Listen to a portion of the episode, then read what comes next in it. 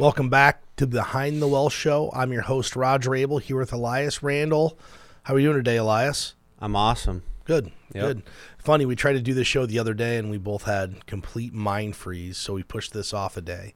Yep. But but we're here now, and I'm happy to be back. But it's funny because this show we're going to talk about the new documentary Borrowed Future, and about four hours after I watched this yesterday afternoon, a friend slash client of mine called and said, "Hey, he had a question on 529 plans," and we just started getting talking about this and.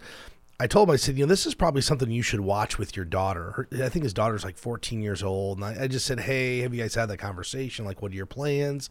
And he goes, yeah, I think she wants to be a, it was a dentist or something. And I said, that's great. You should watch this with your daughter now, kind of laying the groundwork. And I kind of had like, not this epiphany moment, but just a little bit of planning can go a long way so your family doesn't fall into the same problem that 45 million US borrowers have in the U.S., and that's with student loans. Yeah, and what really to go along with that, one thing that really stuck out uh, for me, and this would be a good if you have a uh, a student in your house who's 14 or 15 right now.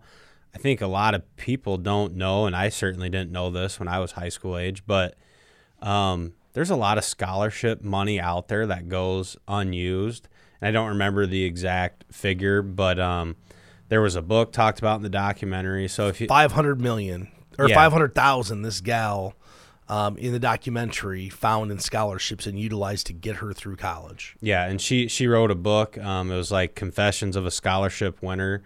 So I would say anyone listening, if you have a high school age student, that's probably a good starting place to start getting some of this figured out. Is maybe get her book and read it because she she awarded herself five hundred thousand to go to school. So um, that's and she kind of some of the points she made. Uh, don't overlook the five hundred dollar and the thousand dollar scholarships that are out there. She she applied. She said she applied for a lot of those, and a lot of those you end up getting. Well, if you get twenty thousand dollar scholarships, I mean it's a lot of work to do all those applications and stuff, right? But that's twenty thousand dollars right there. So that's actually what a good part of our conversation revolved around in the fact that it is a lot of work. And they interviewed several people and they asked why they didn't do scholarships well. Let's think about what really happens. You have a student, they get to their senior year, and now they have to start figuring out how to get scholarships and what's available. And most people wait until the last minute to do this. It's just human nature to procrastinate because it's unknown, it's unfamiliar, um, and you just don't want to deal with it. My conversation with my friend was, hey, look, if you put in a little bit of effort over a long period of time, it's very similar to the compounding of money, but it's just the compounding of efforts. I said, if you wait to do this until your senior year, it won't get done. But if you start in a year or two years, just a little bit of time every day, 10, 15 minutes, not waiting until the last minute, then we have to spend 15, 20, 25 hours doing scholarships and essays and figuring out where they're at, man, that compounding effect of time and energy can help somebody stay out of financial ruin. And that's not talked about. And I started thinking about it. it's really no different than having a really good financial plan. What's your college scholarship, your college payment plan, right? I mean, for families, we talk about having a 529 plan, so we have a way to help pay for college but there's so much more that could go into this from a family dynamic of how do we actually plan to not start our kids out with debt. So one of the key phrases I thought about in this was in today's society, schools really become like the barrier to entry, right? To open any doors, it's thought that you have to have a college degree. And if you don't, then you won't have a good job. And that's what's really become today. And unfortunately, the first thing we do to most high school kids is say, hey, here's a piece of paper, sign it. And if you don't, you won't get a good job. Yeah. Well, and that's the, and the, what the, the colleges and even the high schools have become, you know, they're very good at selling this dream. And, um, the, the reality is college is a good solution for a lot of people college to me isn't the uh, like the end all be all solution of a career. There's plenty of there's other paths you can take. You can do a, a trade apprenticeship through unions. Um, you can do there's technical schools that you can go to to learn how to have just specific skills. There's community colleges where you can get you can get two years out of the way and working towards a degree. Yeah, but just kind of the idea that borrow money because this is your barrier to entry into having a successful career. That's kind of an idea that it be we, kind of need to move away from that and then uh, or f- I guess families in general um, and Dave Ramsey was on this on this um, documentary and he's talking about being intentional and that's something you hear a guy like Dave Ramsey say all the time being you know put some effort and thought into it and be in, intentional about it. And I can I'll just admit when when it came time for me to go to school I filled out the paper that like here's all the stuff you need to do. You need to fill this out turn it in. And I wasn't intentional about it. I knew where I wanted to go to school. I kind of knew what I wanted to study and I just signed up for the loans because that was the that was the thing you did yeah those are some good points in in the documentary, there's a gentleman named Mike Rowe, and I don't know if anybody knows who this is, but just go Google him. But he has a show on it's Discovery or History called yeah. Dirty Jobs. And he goes and follows people around that do dirty jobs, like the stuff that people don't think would pay well. It's it's the jobs that people look at if you don't get a college degree as the alternative. And he made a really he had a really good saying in this. He said instead of thinking about what you want to do, Figure out how you want to work. Do you want to work with your hands? Do you want to sit? Think about how you want to work. And if you start to do that, you'll be happy. Like you said, maybe you want to work with your hands and you want to be a plumber. And people don't think plumbers do well. They make like a $100,000 a year. Yeah, you can make a lot of money as so, So I think it was really eye opening. And what it focused on is the amount of debt that the student loan industry has out there the private student loan industry over the last 70 or last 10 years has grown by 70%. It's a 1.8 trillion dollar industry. Um, the average student loan debt is $37,691. But here's what I want people to think about. That's the average. So that takes all the people that have 3 or 4 or 5,000 and blends it with the people that have 2 or 300,000 dollars. Mm-hmm. Well, there or was a, there was a there was a orthodontist. Yeah, the orthodontist on that documentary had over a million dollars of debt. There's 100, graduated. 101 people in America that have over a million dollars of student loan debt. And we look at this orthodontist, we look at an orthodontist and say, hey, he's rich. I mean, if you said, hey, you're an orthodontist, you have your own business, you're rich. That's the, the, assumption. That's the assumption. Right. In the video, he actually breaks down and starts to cry. And he goes, I don't know how I will ever make enough money to pay this pay this off. So far, they've paid off four hundred thousand. I have six hundred thousand to go. They gave a little updated at the end on people, but our kids aren't thinking about what the repercussions are of what they're doing. So, a couple of things that we should be looking at is, hey, if we know we want to be a teacher, does that require us to go to Harvard or private school? You could go get, like you said, get a two year degree get all your prerequisites done, and then go to the school that's a good teaching school in state. Too many kids have bought into this idea that college is about the experience. And it is. But is it, but is it worth a $200,000 experience? No. Think about what could you do with $200,000 and what experiences could you get over your lifetime for 200,000? And I promise you it's more than 4 years of college. Uh, yeah. And there's yeah. so many ways that kids can work themselves through college and not have debt. I mean, when I went, my dad told me, "Hey, here's a pot of money. We're paying your tuition. Everything else is on you." Well, he taught at Kirkwood. Well, I went to community college because I wanted to go for free. So I got out of my first two years with no debt. I worked 40 hours a week while I was in school. I, I went to Iowa for two years I came out with like ten thousand dollars in loans because my senior year I wanted to get done. I didn't want to have to work, so I borrowed enough money to live and do all those things. But that's a reasonable amount of debt versus what I what I make. But it, had I financed and had the college experience, I would have had fifty or sixty thousand dollars of debt coming out of college. Oh, there! I'm sure there's plenty of people listening that are thinking ten thousand. I would, I'd love to. Right. I mean, I feel fortunate. In debt. Yeah, I yeah. feel way fortunate that right, that's all I had. But part of it's because of the decision I made. I lived at home. I mean, I lived at home my first two years of college. No college kid wants to live at home, but I did it because no, not really. I didn't want to spend the money. Right. I just I didn't want the loans. In fact, a funny story. So, I have family that has deep roots to Luther College. You know what Luther College is, mm-hmm. and I was dead set on going to Luther College. Like that's where I was going. So I was going to go there, play football for fun. That's it. Just wanted to go play fun. I went there and sat through like a day of classes and hung out with the football players and all the fun things, you know. And the next morning they take you and start talking about like the financial aid package and all that stuff. And they're like, "Well, it's this is the number." And it was like forty four thousand a year. They forty four thousand. I said, "Is that for all four years?" They're like, "No, no, that's per year." Whoa. So on the way home, I made a decision really quickly that I was not going there, even though that's where I wanted to go. I mean, that's where I wanted to go to school.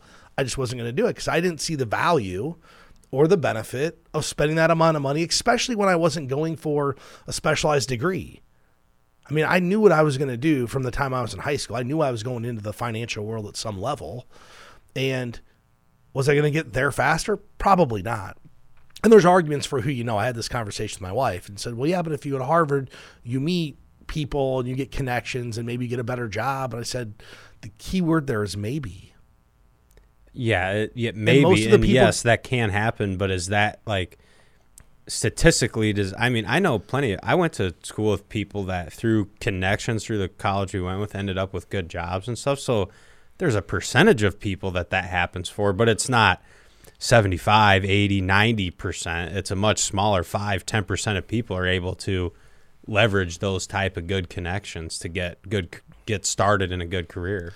And for most people, the idea of college, the reason they're going there is to have the American dream, right? Get it. I'm going to college to get a good job. That's why they go there for real. Yeah, I'm going to college to get a good job. Unfortunately, when they graduate, all of their paycheck goes to their student loans. Yeah, That's what it's going that- to. Yeah, and, and- that's the painful part. some of it is the it's the student loan industry has pushed these loans. They're a profit center. Sallie Mae's a profit center. They want to sell loans. The other problem is we've sold or the colleges have sold this experience to people, and I know individuals who've borrowed money to go on J terms and all these different traveling abroad, and that's great. But you borrowed money to do it. You borrowed money to go on vacation. But the school will make you feel like, well, no, you were enrolled in school. This an was academic is academic experience. No, it was a vacation.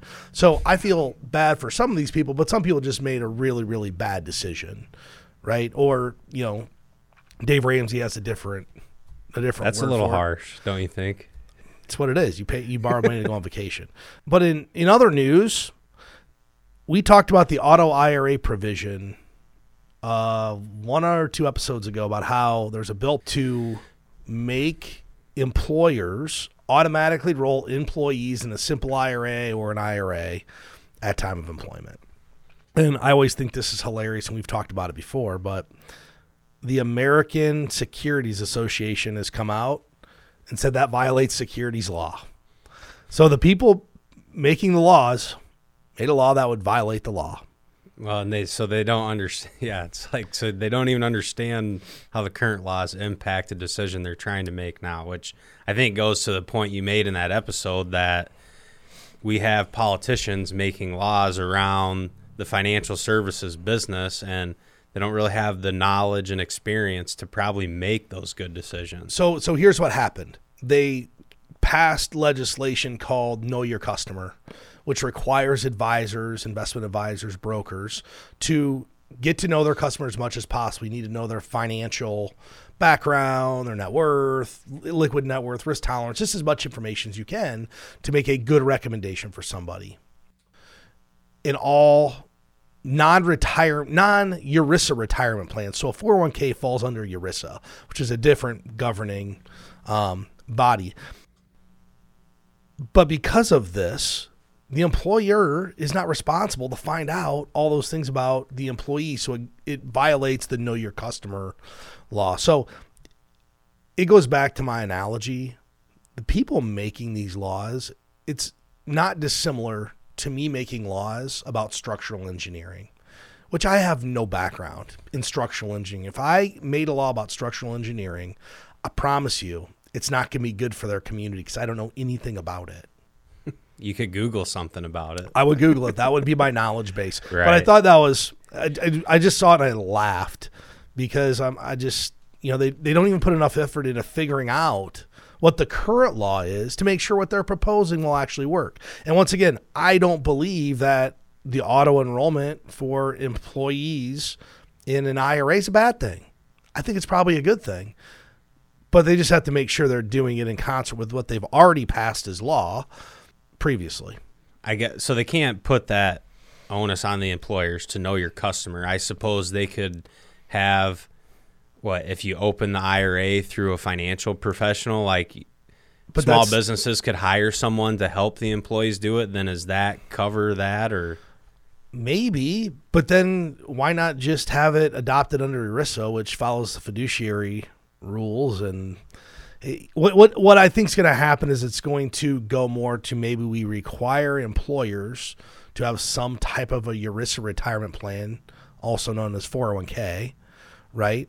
Um, the problem is that could be very costly for employers to implement, and it could actually cause some changes in our industry and maybe some disruption in price pressure or pricing pressure on 401k um, administrators and providers. I don't know, but it doesn't seem as if it's probably going to work making people auto enroll into a Roth IRA yeah, I or a traditional IRA or a simple IRA. right. So, Elias, one of the hot topics of 2020 and 2021 has been cryptocurrency, and it's back in the news. And as of this morning's filming, the first Bitcoin futures ETF debuted on the New York Stock Exchange. Started Good. trading today, Perfect. and I'm looking at the I'm looking at the screen right here. 38 minutes ago, the Bitcoin's future ETF rises three percent in trading debut. Um, so this is really the f- really first easy access the retail consumer has had to a cryptocurrency, and I want what what I think people should realize is this is a futures contract.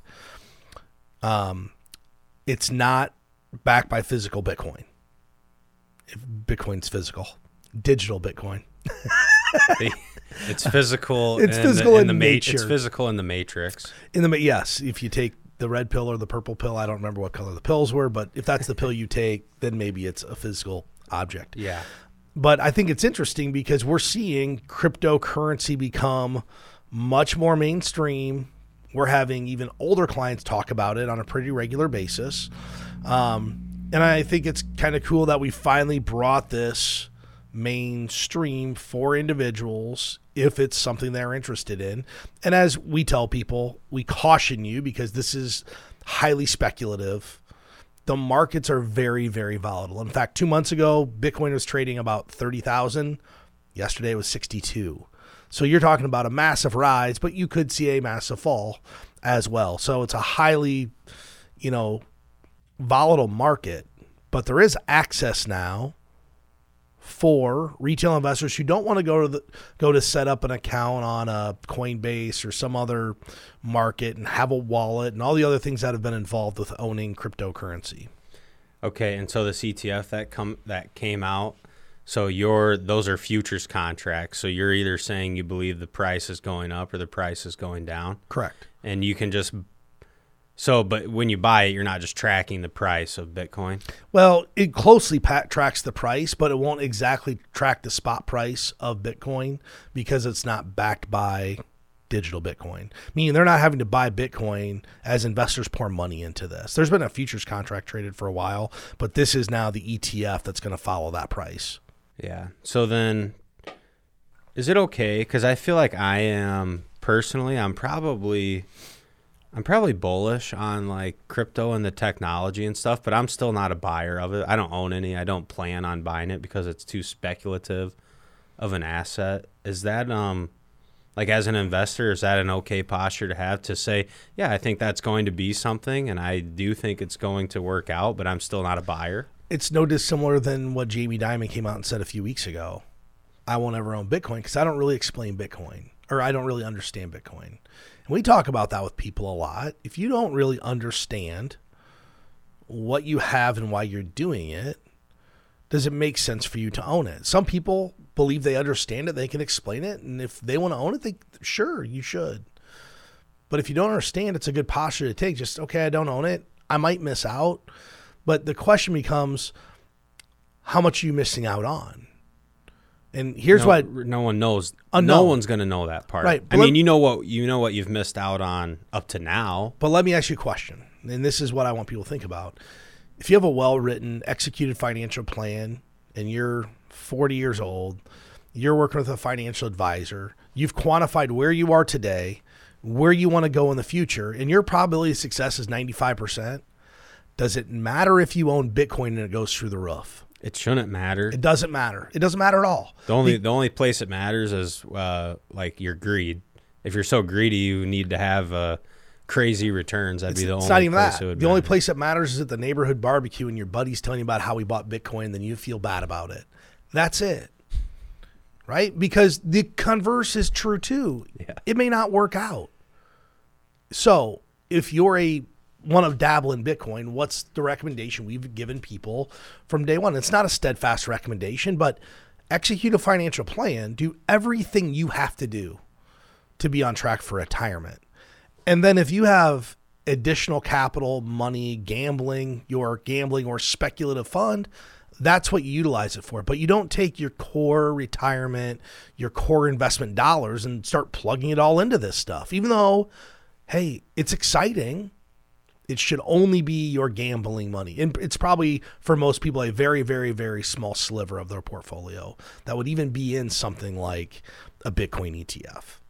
Well, you would hope, yeah. You would hope, but that's So- not human nature. Right. So I'm not. So the fear of missing out, the FOMO, probably not the best reason to uh, dump money into an asset. People that are highly successful at investing have eliminated human emotion. And that's why having a financial plan is great. It removes all the human emotion, all the unknowns that we don't know.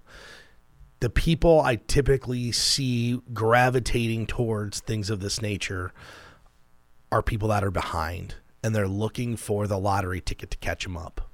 So Roger, you talking about like that situation there? People looking for the lottery ticket. Maybe they're behind a little bit and they think they need to hit a home run to kind of catch up. It kind of um, segues into an article that Molly shared with us about um, the IPO boom that's been going on in the U.S. And actually, as I was reading it, I thought, you know, this is interesting because there's all these, you know, now we're having records of initial public offerings and there's money chasing it and going into that. And I thought I started to think is this is this kind of a behavior where people they think they need to go look somewhere else for returns other than just having a good quality diversified portfolio. Well, so the IPO market, let's back up and tell people what an IPO is. It's the first time a company's been offered to the public. So I think Facebook had their IPO, I don't know how many years ago, but it's the first time the stock is offered on the public markets. It doesn't mean that people haven't already invested in it. And the IPO does a couple of things for the company. It provides liquidity for the people who have owned it from the beginning. They're now able to, able to sell shares. But two, it also raises capital for the company for expansion.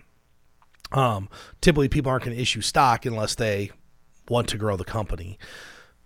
We've had 2,000 IPOs as of September for a combined $421 billion.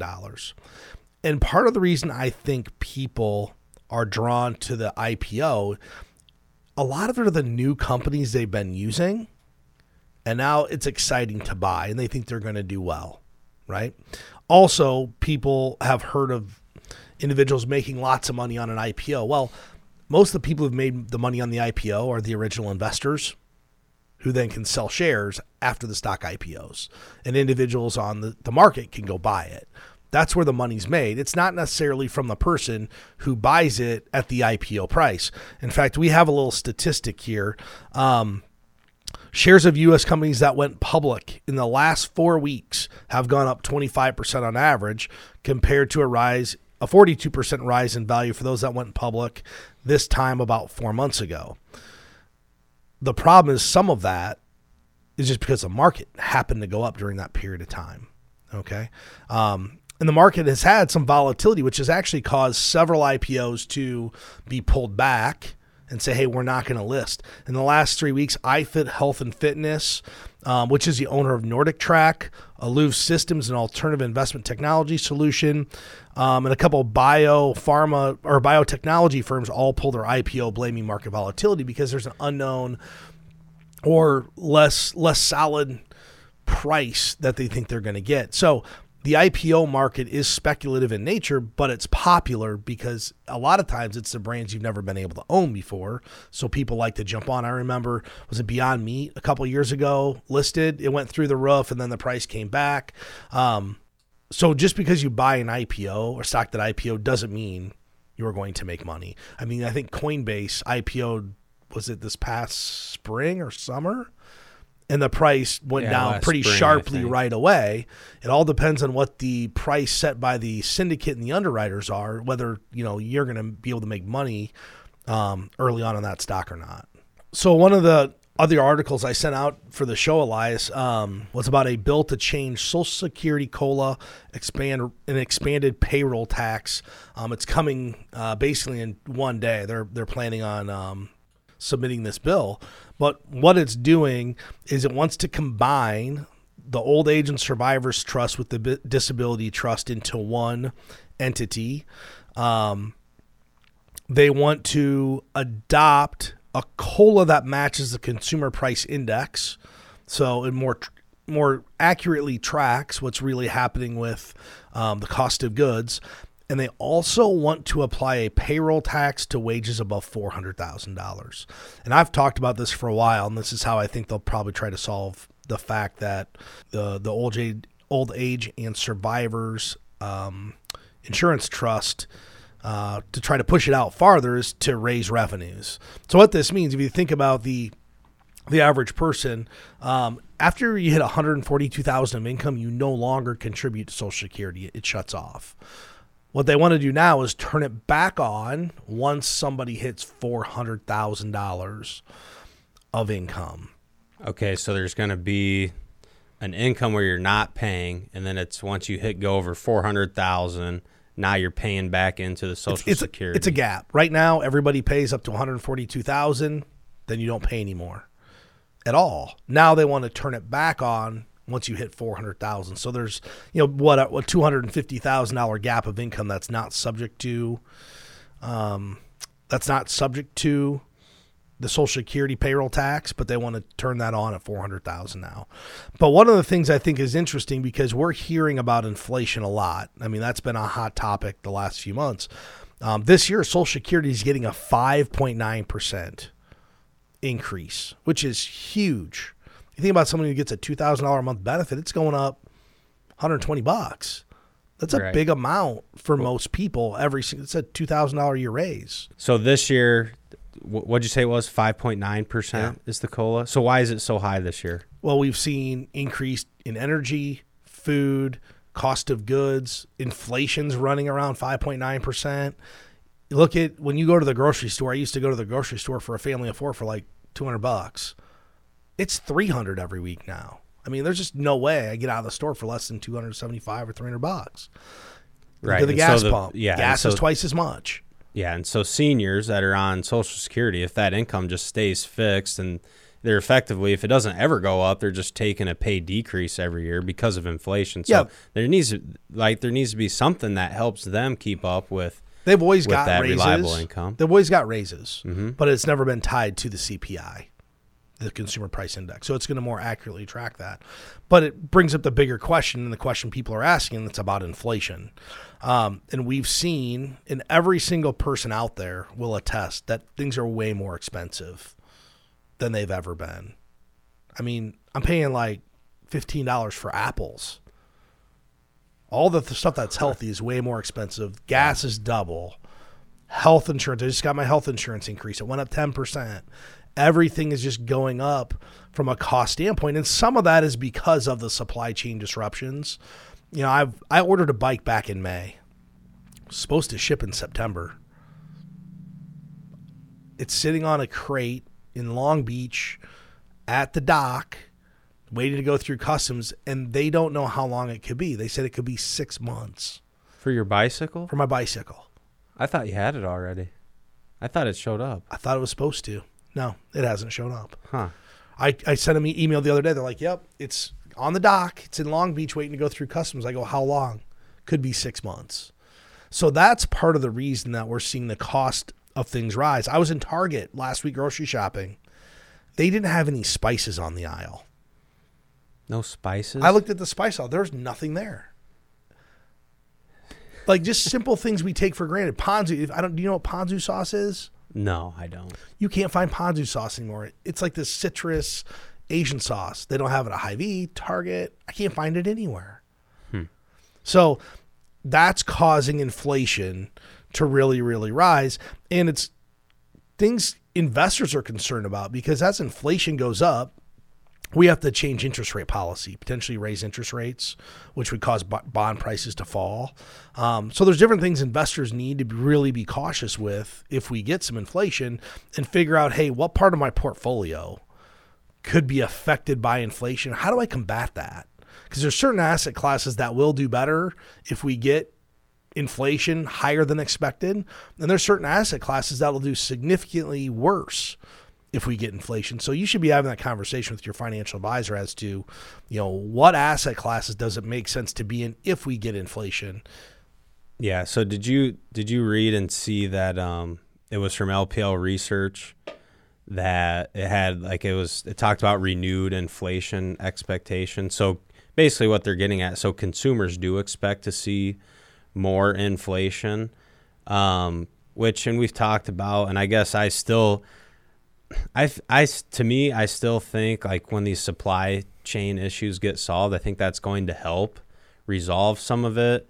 And I think there's other things that'll keep inflation in check. Like consumers have the ability to shop online now, so we have like instant access to prices. But uh, one thing I was reading in this research report from LPL, um, and this is a this is an opinion of mine, but so I guess consumers do believe that housing prices will start to come down. And I actually had a conversation with a friend the other day who was saying the same thing because he's he's shopping for a house and he's saying, "Well, I'm going to wait till prices come down." And I feel like there's a little bit of thought that just because they're so high, the prices have to come down. But that just because they're high, and I get like it's natural to think, oh, the price has to come down. It's not going to go on forever. Well, the data about ho- homes and supply and demand right now. So there's not enough home builders in the country to catch up with the demand that we have. We're for short houses. five million homes. Yes, We're so short five million homes.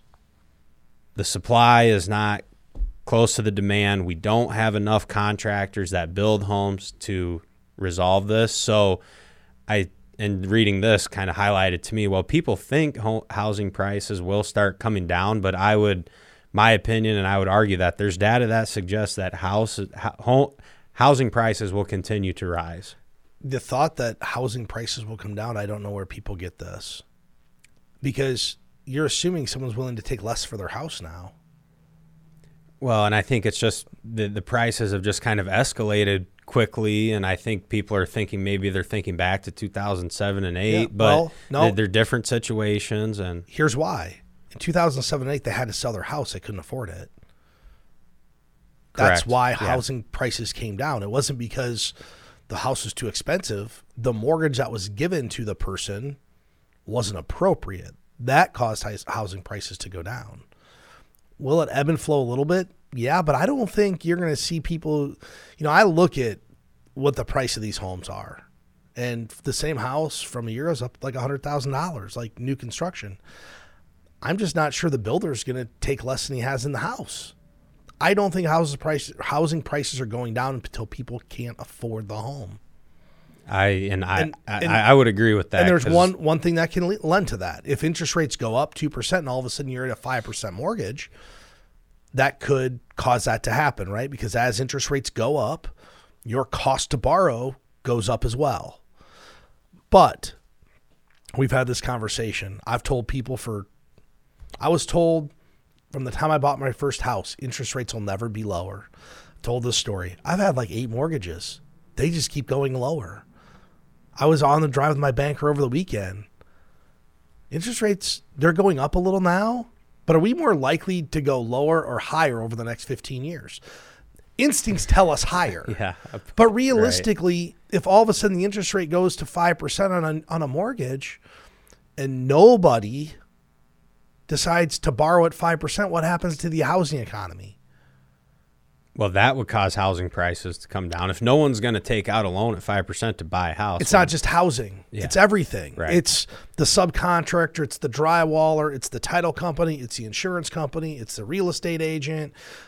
It's everything. If you think about what drives the American economy, it's some level, it's housing because everybody touches it. Everybody owns one, everybody touches it if you think about how many jobs one home employs, it's unbelievable.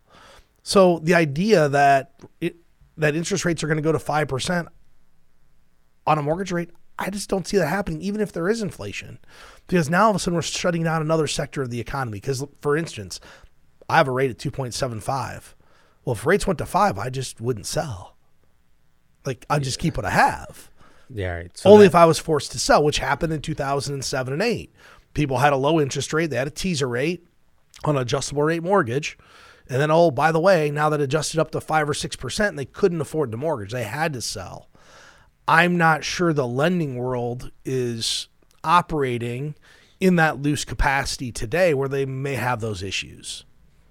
Yeah, well, and they may be loosened up a little bit, but probably the one area they're still they're you still have to show income to be able to get loans where there was a time where you could get a loan with like the what the ninja loan right? No job no income and you could borrow money.